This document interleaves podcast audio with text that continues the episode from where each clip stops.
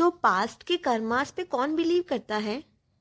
अगर मुझसे पूछा जाए तो मुझे लगता है आजकल जो डिसाइड करते हैं हमारा फेट वो लैपटॉप लेके बैठे होते हैं और काम बहुत जल्दी जल्दी होता है तो इसी जन्म में हम सारे अपने कर्माज का रिज़ल्ट हमें मिल जाता है। तो इन टिश्यू पेपर ने किसी का क्या बिगाड़ा होता है जो इनकी अलग अलग किस्मत होती है? कुछ तो टिश्यू पेपर इतने लक्की होते हैं कि खूबसूरत लड़की के लिपस्टिक को टच कर देते हैं। और कुछ बेचारे डांसिंग कार में यूज़ करे फेंक दिए जाते हैं। और कुछ टिश्यू पेपर ने तो शायद अपने टीचर की बात ही नहीं मानी होगी, जो उन पे कोल्ड एंड कफ के टाइम यूज़ करके फेंका जाता है।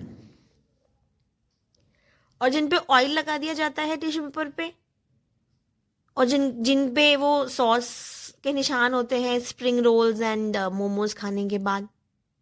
और कुछ तो ऐसे लकी होते हैं जिनके ऊपर चिप्स फ्रेंच फ्राइज रख के सर्व किया जाता है।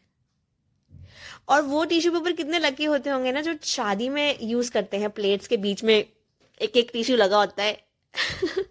है ना? तो आपको कौन सा टिश्यू पेपर बनना है?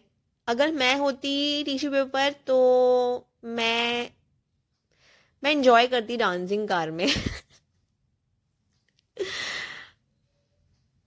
Think about it okay bye bye